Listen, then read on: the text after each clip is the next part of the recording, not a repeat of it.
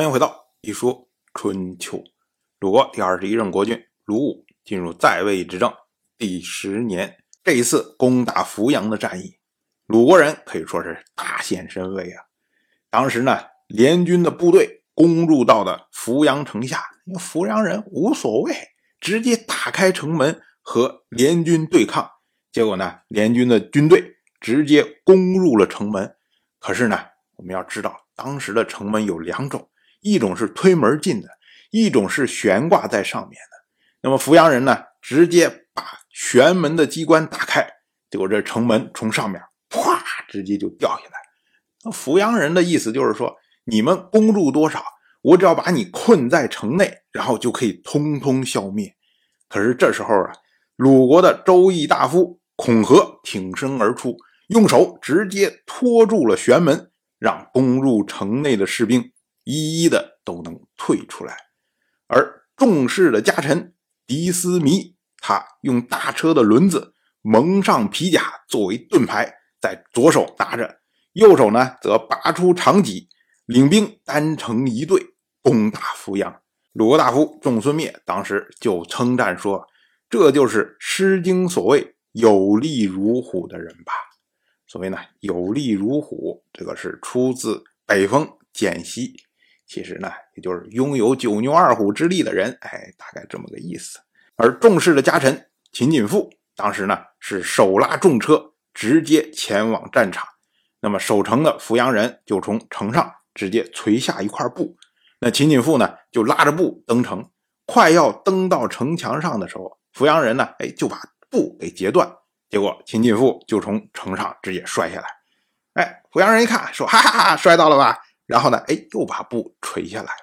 可是呢，秦锦富在城下苏醒之后啊，紧接着拉布又开始登城。结果如此三次，阜阳人觉得说秦锦富太勇猛了，太了不起了。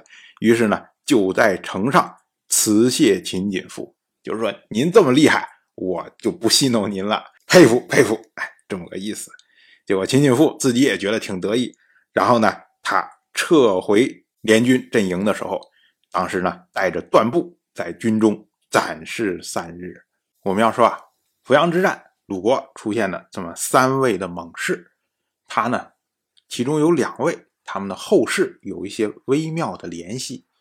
这位守托城门的周邑大夫孔和，他呢字叔良，所以呢也被称为叔良和。我们一听前面是字，后面是名这个。就是他的谥号，也就是死后的称呼。那这位孔和，他就是我们熟悉的至圣先师孔子的父亲。而拉着布登城的这位秦景父，因为作战勇猛，所以呢，在战后做了鲁国大夫仲孙灭的车右。秦景父有一个儿子叫做秦商，他呢是孔子的弟子。所以我们说啊，从孔子和秦商的视角去看的话，扶阳之战就是他们父辈的战争。当然了，这些都是些闲话。再说联军虽然作战勇猛，可是呢，扶阳还是久攻不下。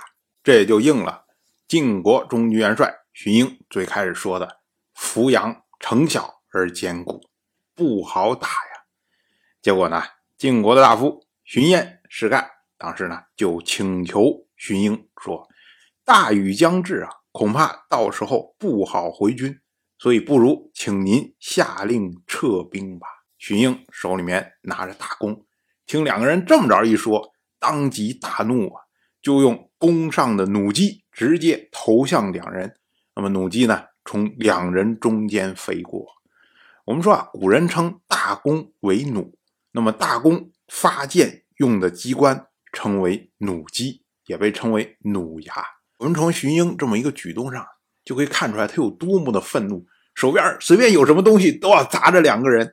荀英当时说：“攻灭扶阳，赐封项须，你们两个人办成了，再来跟我说话。我恐怕将帅不和，所以没有反对你们的意见。你们既然为国君辛劳而发动诸侯，带着老夫到了这里，既不打算坚持攻击，又打算。”归罪于我，回头又说什么要不是因为撤兵，就攻克扶阳了。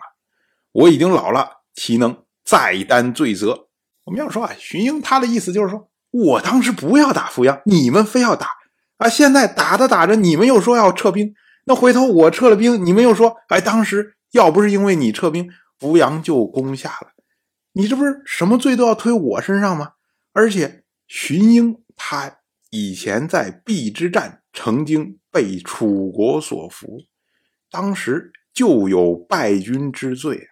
那如今攻打扶阳又战败，那这个罪责就堆得太大了。所以呢，荀英才下了死命令，他说：七日之内不能攻克扶阳，必取尔等首级。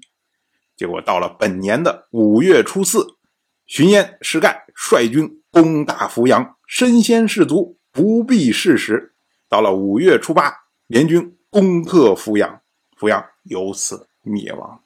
春秋呢，记作遂灭扶阳，说的就是晋国从扎之会借诸侯的军队攻灭了扶阳。当然，我就这么一说，您就那么一听，感谢您的。耐心陪伴。